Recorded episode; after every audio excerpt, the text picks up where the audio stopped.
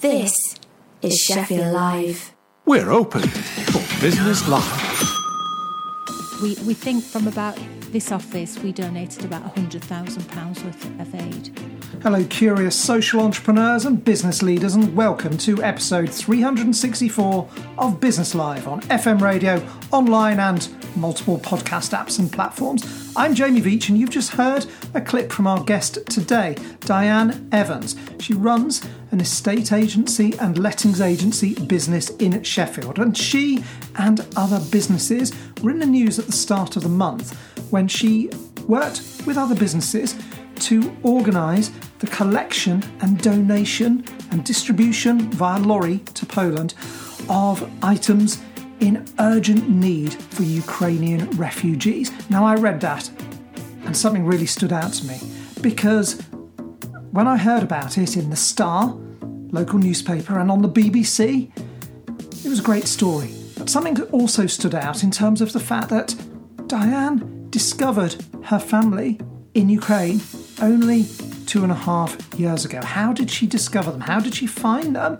And how's how's that been in terms of being in, meeting them for the very first time, members of her family, tracing them, and of course, how's it been since then?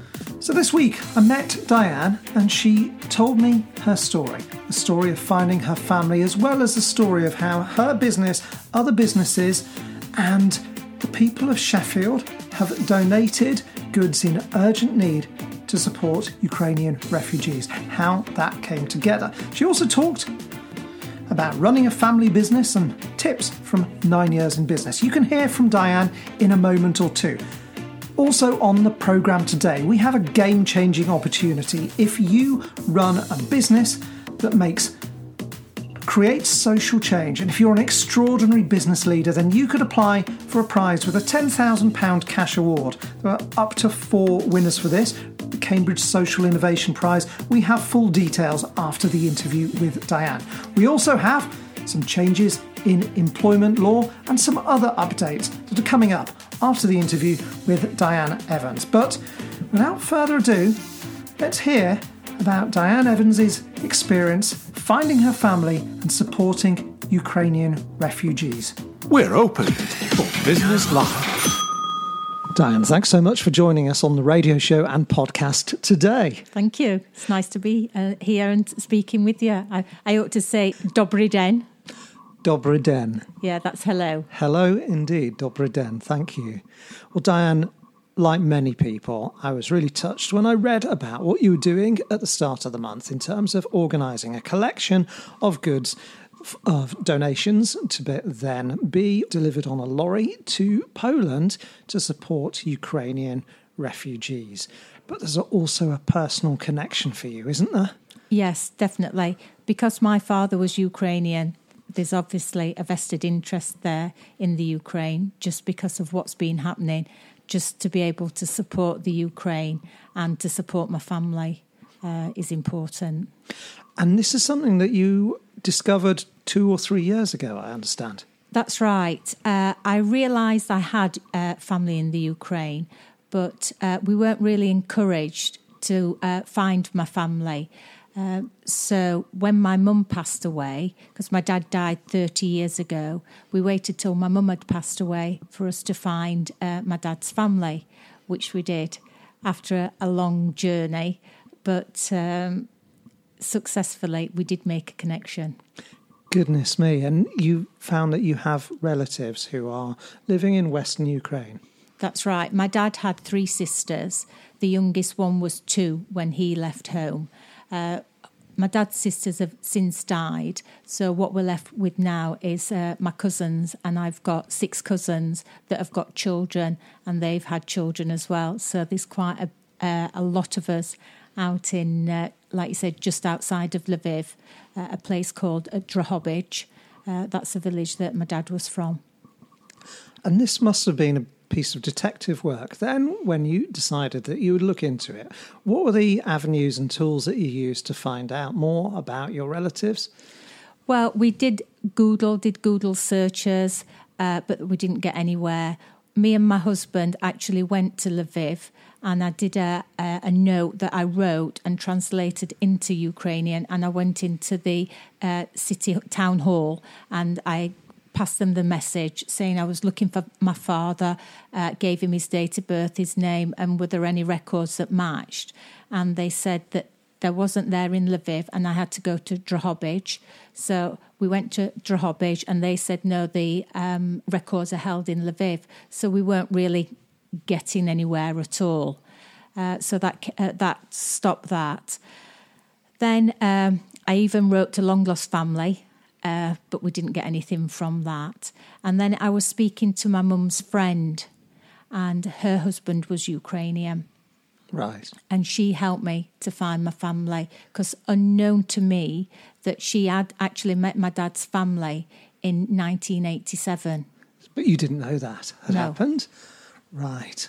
So, so she helped you then to find and to trace and locate and, and to meet your family? yes because what she unknown to me she'd taken some photographs Right. Okay. and the, one of the photographs she'd taken of my dad's family she'd actually sent to one of my dad's sisters but she couldn't remember the address because it was 30 years ago So all that information had got lost. So my mum's friend said, Why don't we put an advertisement showing the picture into the local newspaper in Drohobych?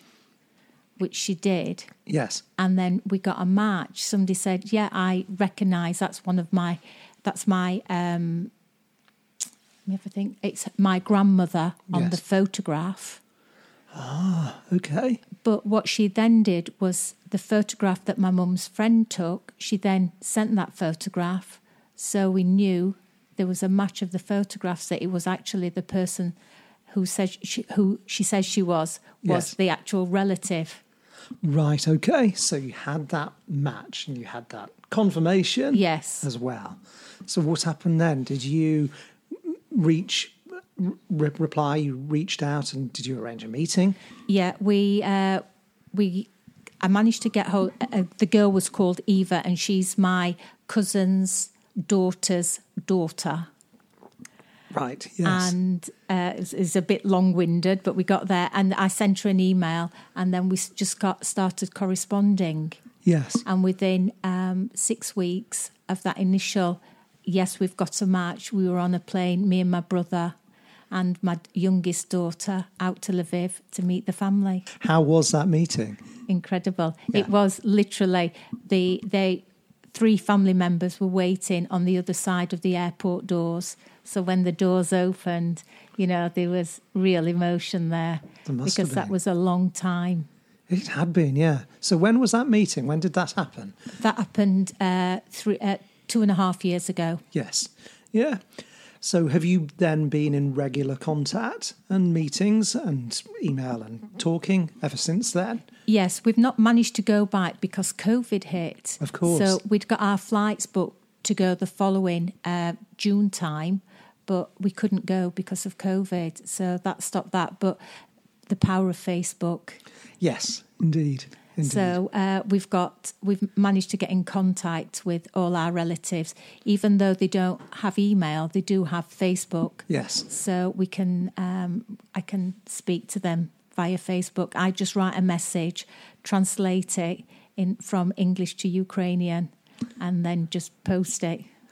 That what an incredible story. And you must have been planning then to go back over to Ukraine this year as restrictions were lifted in terms of travel and so on as we came out of the pandemic until this catastrophic, disastrous and horrific war. Definitely, yeah. We were going to go back. Me and my brother, and um, my youngest daughter, possibly my eldest daughter. More, and my my brother's got a daughter, and we were all going to go out together, and we possibly might do, but Yes. yeah, there's a lot of ifs, buts, and maybes there. Well, yeah, absolutely. How are your relatives doing at the moment?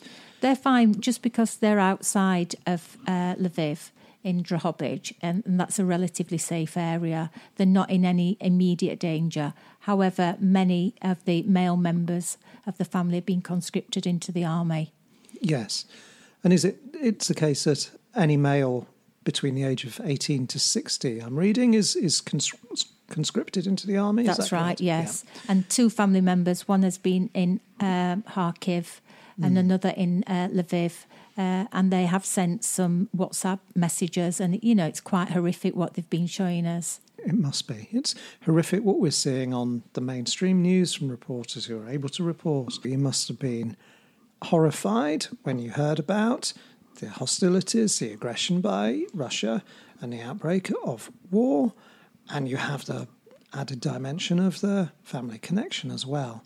So you organised with other businesses the collection of um, goods for Ukrainian refugees. Can you tell us a little bit about how that happened, how you organised that? Because you are famous for your organisational skills as well, I understand. Yeah, me and my brother went to a rally that was organised outside the uh, town hall. And whilst I was there, I thought that I needed to do more than just attend a rally and keep in touch with my family. I needed to do something positive. So I came back, uh, spoke to one, a couple of friends, and said what we were going to do was do a donation drop. Uh, because in the office here, we've been talking about the conflict in Ukraine, but nobody at any point has said about donating any sort of aid. So I thought, why not? We'll do something here. So I sent a message to, because we're estate agents, to some of our landlords saying, would they uh, give us some sort of aid, baby milk, water, uh, canned food, toiletries, um, those sort of items. And the response was immense. So I, you know, sent messages to my friends and they again responded well. And then we went onto Facebook. We put a message on Facebook on the uh, our business Facebook. We, my son-in-law knows Dan Walker. He put it on his Facebook page, and he's Yes. got a lot of followers. He and does. then friends posted, and friends of friends posted the messages, and before we know, it's uh, a lot of interest is gained. And what sort of items were you calling for? Uh, well, I was working with a girl called Anna, and she gave me specific items. So it was bottled water, Yes. canned food, toiletry items, medicines, bandages, baby milk, baby food, and uh, good quality clothing. So we could identify exactly what we needed, just because then that could go into certain areas that were, were lacking of those sort of products. Right, yes. And was that the sort of thing that was donated then? Were people listening to what you needed and bringing those items? Yeah. Yep. Definitely. I mean, people were doing more than just a few items. People were bringing masses of items. And, and I know that this can be overwhelming in terms of you know, you're working out of a um, a high street fronting shop, and uh, for for Evansley, as it probably has been for other people collecting, the public response has been absolutely enormous. But then that's a huge amount of goods to deal with and to organise and to parcel up appropriately and so on. How how did you organise all that? Well, I've got some very good friends. I've got some very good landlords. And just generally, people wanted to help. There were people that I've never known were just in the office. So when the deliveries were arriving, we were itemising and itemising them into certain areas uh, so they could be easily packaged uh, for then transportation to the next port of call. Um, but it was hard work that first day. There was the office floor was covered a little bit, and by the end of Tuesday, because we just did it on uh, two days, Yes. Tuesday and uh, the Wednesday, the office and outside our office was you couldn't see the pavement. So, an enormous, quick, rapid response from people wanting Yeah. to help. And then you transported um, these donations to a warehouse and organised them, I understand, and, and then loaded them onto, was it a lorry or a truck to, to take them to Poland? Yeah, not quite as easy as that. Oh, no, not quite as easy as that. That sentence makes it sound. So all the goods that came here, we then put them onto a friend of ours has got a removal business. So they went onto his lorry and they filled three big removal lorries full. Yes. So they went up to Chapeltown to a, a company called uh, Bolton Surgical that had kindly donated their warehouse. And all the items were then boxed and packed. But to, they had to be boxed and packed in a certain manner. Yes. So you had to put all the items together, all the nappies together, the baby milks, all the medicines, and there were few delivery other deliveries from other companies, and that took about a week to pack, Hmm. to palletize, and to shrink wrap all Yes. the items because there was a lot of uh, products and baby milk and whatever donated. We we think from about this office we donated about hundred thousand pounds worth of aid.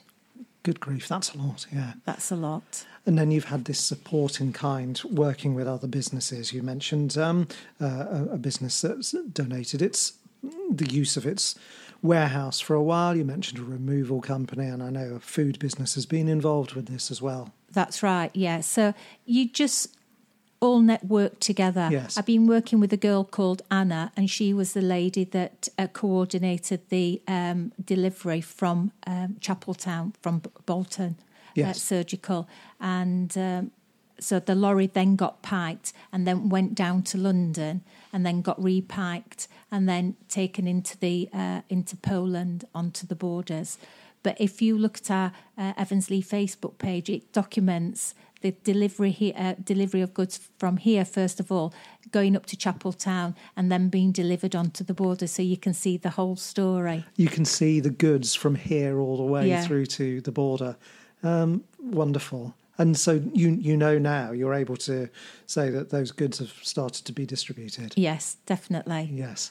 And is this something then that you'd like to do again? I mean, what a what an enormous thing to do just once, but uh, is is it something that you you think you could do again or would do again? Well, we have done something else. We did a clothing donation drop uh, two weekends ago. Right. So people donated good quality clothing, some of which went to the Ukraine, and then some of it got sold. We had a contact that bought all the clothes from us and then gave us the money back.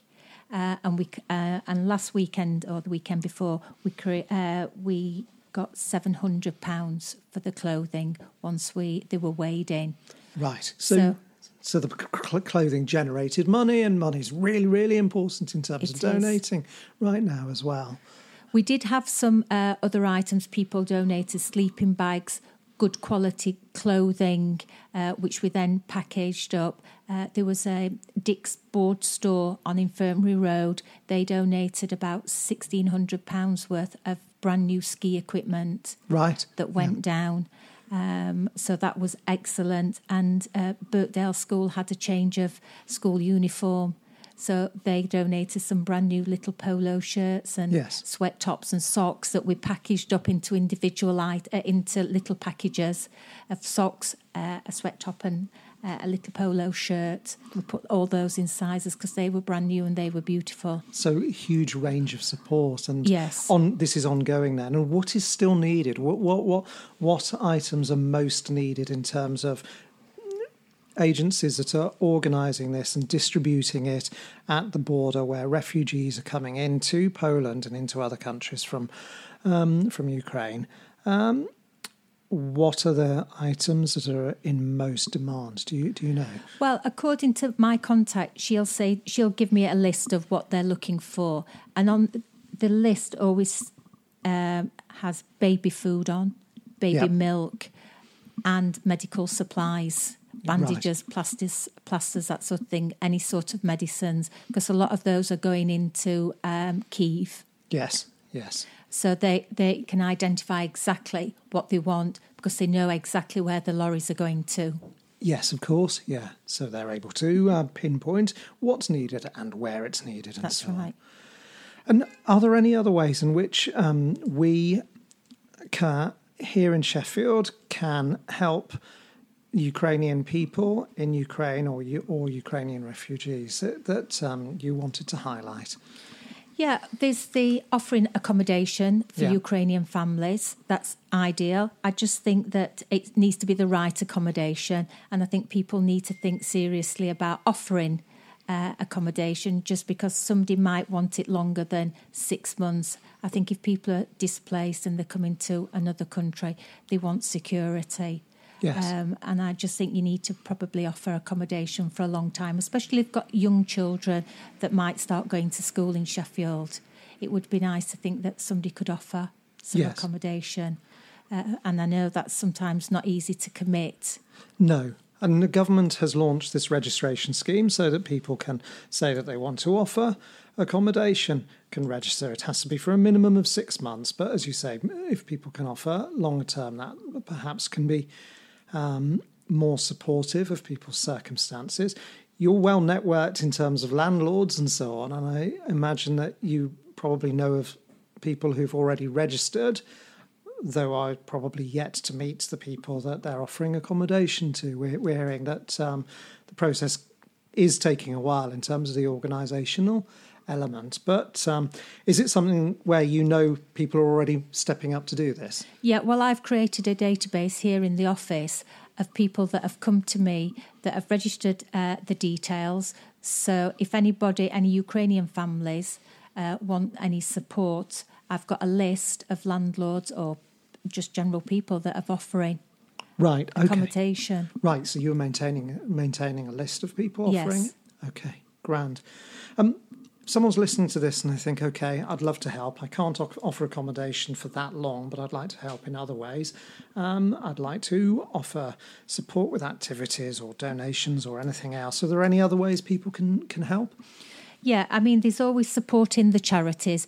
We are, we are supporting the a charity that is uh, given an approval by the Association of Ukrainians uh, in Great Britain, and that's the Help the Ukrainian Emergency Appeal. I've got a, there's a link to that on our uh, Facebook page and on our, on our website. We will put a link to that in the show notes as well. So if you're listening to this on FM radio, don't forget you can check the show notes on your podcast platform of choice or on the website and find all the links that we've been talking about. But that's brilliant. So you've checked out and you kind of you've um, done your due, due diligence on that charity. That's a that's an organisation that Ukrainian people would like people to support. Yeah, that's right. And that was uh, three separate people sent me that link to the uh, the charity that's supported by the Association of Yes. Ukrainians in Great Britain.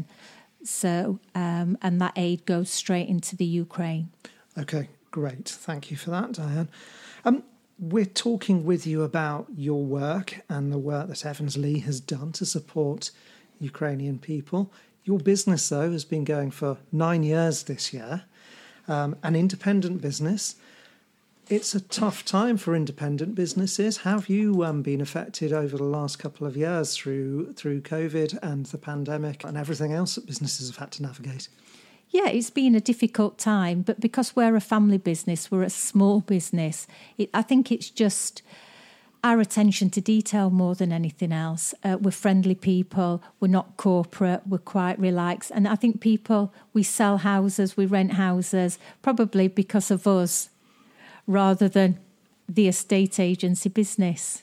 Yes, so a people business, and uh, yeah, and some people, of course, they love to hate estate agents, they love to hate lettings agents, and so on, and they perhaps might blame you and your industry for issues such as the cost of living crisis and the price of housing, whether that's rented housing or housing to buy, and, and the fact that for some people that's very unaffordable. Um, it's a tough question to ask you, but I have to ask the question. Um, what can we do um, to help more people access h- housing? You know, are there things that you'd like to see happen in the UK that would help more people be able to either buy a home or more people be able to rent a home and do so in an affordable way? it's really difficult. Sheffield at the moment is one of the hotspots in the country for buying and for renting properties. So the supply and demand, uh, the demand's there, but there's not the supply, and that drives the prices up and makes things expensive. I mean, when we put properties on, they can go above asking price Yes. um, which is difficult if you're a first time buyer, buyer or if you're a person that's just got a very limited budget. Um, I wish I'd got a crystal ball and I wish more people had put the houses on, but it's very, very difficult. So it's being driven by the disconnect between supply and demand, and that's happening in the rental market as well as the buying market. I, I understand too, and in terms of things that are put on to rent can be snapped up just like that. Yeah, snap. We sometimes we have to stop viewings when they become excessive when there's more than say 20 people wanting to view a property. Does that disconnect in terms of between demand and supply? Does that mean that everything's stacked in either the landlord's favour or the owner's favour, and that the, the renters suffer, or are landlords now stepping up and um, looking after rental properties better than they used to, say, nine years ago when you entered the market? What's changed, in other words, in, in the in the industry? I think I years? look after the letting side of the business, and we set the standards high here. Uh, we only have good quality um, accommodation and landlords that can afford to look after the properties. And I think that's really important because I think tenants pay a good rent. They deserve to have a nice property, and landlords want the properties maintaining well. So we run quite a tight ship here. We look after the tenants, we get maintenance issues dealt with straight away, and we're really approachable because I think it's a two way thing. And I think we've got some very nice landlords. And like I said earlier, it's about us, our personalities as well. People bring the business to us a lot of the time just because we're nice people. Yes. And, you know, I try and do the, the, go do the right things. I'm, you know, I don't want to polish my halo, but I, you know, I'm quite a moral person. And I think that uh, I like things to be done right. So, in terms of Sheffield, then, as a place um, that is booming, you said it is a hotspot at the moment. That's on a national level. That's right, yes. Yeah. And is that because people are moving um, away from cities like London because of the rise in remote working, or there are other, are there any other factors that's driving that? Yeah, I just think Sheffield is a very nice place to be. You've got access to the Peak District on the west side of uh, of the city. You know, it's a, a nice area. There's some very nice housing, uh, and you've got accessibility to parks. And like I said, to the Peak District, people are a lot of people are relocating from London, like you said, for remote working. And it, you know, it's a lot cheaper to live in Sheffield than it is to live in London. Much more affordable in comparison with London, but maybe that has an effect in terms of um, huge amounts of demand and, and adding to that demand that you just talked about earlier on. Um, what tips would you give anyone else running small businesses, um, family businesses as well? Because, as you know, our listeners to this particular program, it's a business and social enterprise program, are people running businesses. And they're always looking for practical things that they can do. So, um, to strengthen their business and to run good quality businesses, what have you learnt in your nine years in terms of Evansley family business? What do you know now that you wish you'd known? What other advice would you give on a business leadership perspective? Yeah, I just think you to make any business work, you've got to put the spade work in. And I think it's about you yourself. It's about setting the standards high and working to the best of your ability. It's the I think it's the attention to detail, always trying to answer your emails on time, keeping in touch with people. It's it's not nothing particularly difficult. I think it's the small little bits that make a difference. And I think in it's growing your business uh, not too vast and still having a hold on what you do. Because we're a family business here, fundamentally, it's me, my son in law, and my daughter. But we all get on very well. It, we have a great relationship, me and my son in law. We, we never fall out. Uh, and everybody's quite amazed that we don't fall out. And That's I- a good sign. it is a good sign, and and you know I like working within a family business because we're all there to support one another. yes. Yeah. Do you um, do you ever find that you can't stop talking about the business when you're uh, having a sort of family social event? No, no, So you're, you're, you're very able to let your hair down and uh, and, and to and to socialise and to Yeah. yeah. Well, I mean we work hard, we put a lot of hours in, and then when it's time to you know move it to a social side, that that's quite easy Yeah. to do. Great stuff. Super. Well, it's been really interesting speaking with you, Diane. Thanks so much for taking the time today. You've mentioned the Facebook page. I'd like you to give out the website address if you can, please. Yeah, it's www.evansley.co.uk. Great. And in terms of um, keeping in touch, we'd love to hear how you and how your family in Ukraine are doing. So please do come back on the show in a few months and um, tell us more and, about th- how things are going. Um, but thanks so much for taking the time today. Dobrobaczynga. We're open for business life on FM radio online and on a wide exciting range of podcast platforms and apps. This is Business Live, Sheffield Live's weekly show about business and social enterprise with me, Jamie Veitch. That was Diane Evans of Evansley talking about discovering her family, tracing her family in Ukraine, about the support that she has organised with other businesses too, and with huge amounts of donations from people in Sheffield to help Ukrainian refugees, and with some tips based on her nine years in business, running the business. Coming up on the show, we have a potentially game changing opportunity for you. If you are an entrepreneur, an extraordinary business leader whose work creates social change, the Cambridge Social Innovation Prize, £10,000 cash award up for grabs, well, several of them in fact, details in a moment or two. But before we do that, we have some news from a former guest we've heard on the show from Natterhub. Co founders Caroline Allams and Manjit Sareen have both been interviewed on the programme, and we had some news come in from them this week. Natterhub won the Best Transformational Impact Award at this year's Bett Awards, organised with BESA. These are said to be prestigious awards which are a celebration of creativity and innovation across the ed tech, educational technology industry. Bett being a showcase of technology solutions for education. And Natterhub won the award for Best Transformational Impact on the 23rd of March. So, congratulations to them. We're open for Business Live. It's the 1st of April as this show is first broadcast on FM radio and as a podcast. But don't be an April Fool. Do ensure you're complying with updates and changes to employment law. So, in the UK, the national minimum wage has increased from the 1st of April 2022. And uh, employers, you've got to ensure you have made an appropriate increase if you are paying the minimum wage. Also, the weekly rate of statutory sick pay is increasing from £96.35 to £99.35, and the rate of a number of other statutory provisions is also changing. National insurance threshold is going to rise as well from £9,800 to £12,570 to match income tax. That comes in from July 2022. So the change in the threshold of around £3,000. A few other things that uh, are changing. And of course, you can get the full details from employment law expert Jay Bayani of Bayani Law. She's been a frequent guest on the programme. She writes a free blog on her website to keep people informed.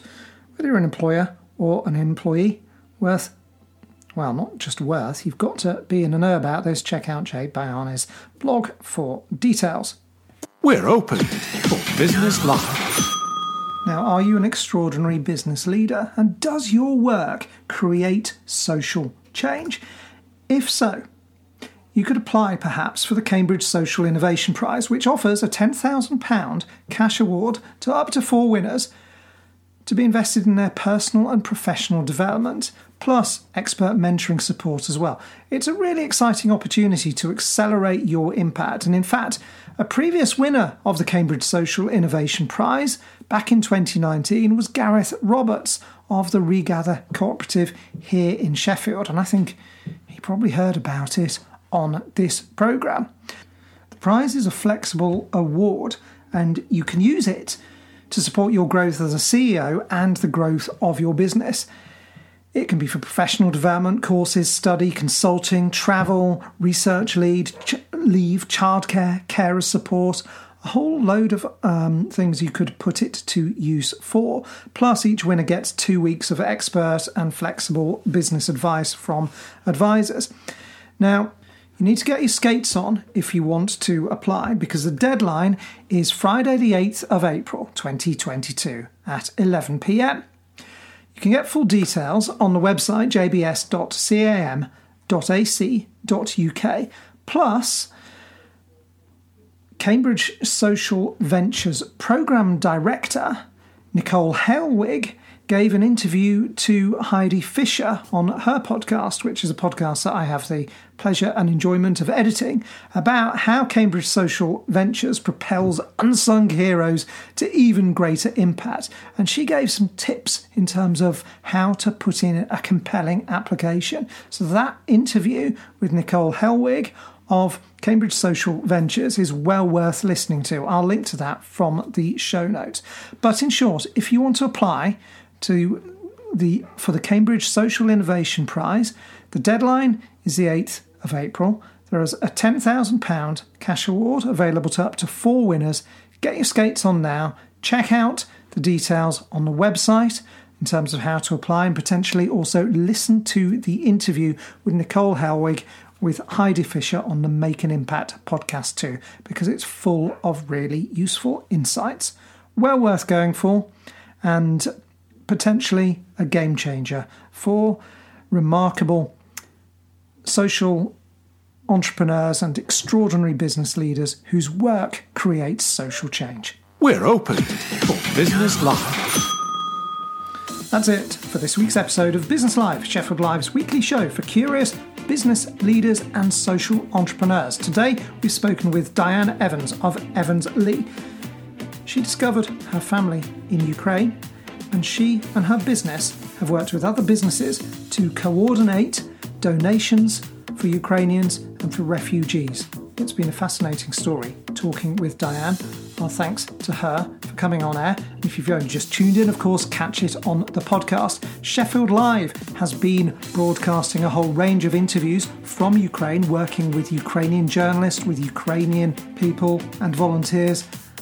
Check out the Sheffield Live website, Sheffield, sheffieldlive.org, to watch some of those stories. Also on the Sheffield Live website, there is a whole list of organisations you can donate money to if you want to support. I know many, many listeners have done so already, uh, and donate supplies as well, for, and other ways in which you can support Ukrainian refugees. So that also is on the Sheffield Live's website, sheffieldlive.org. Thanks, Sheffield Live, for putting us out on FM radio. Thank you for listening.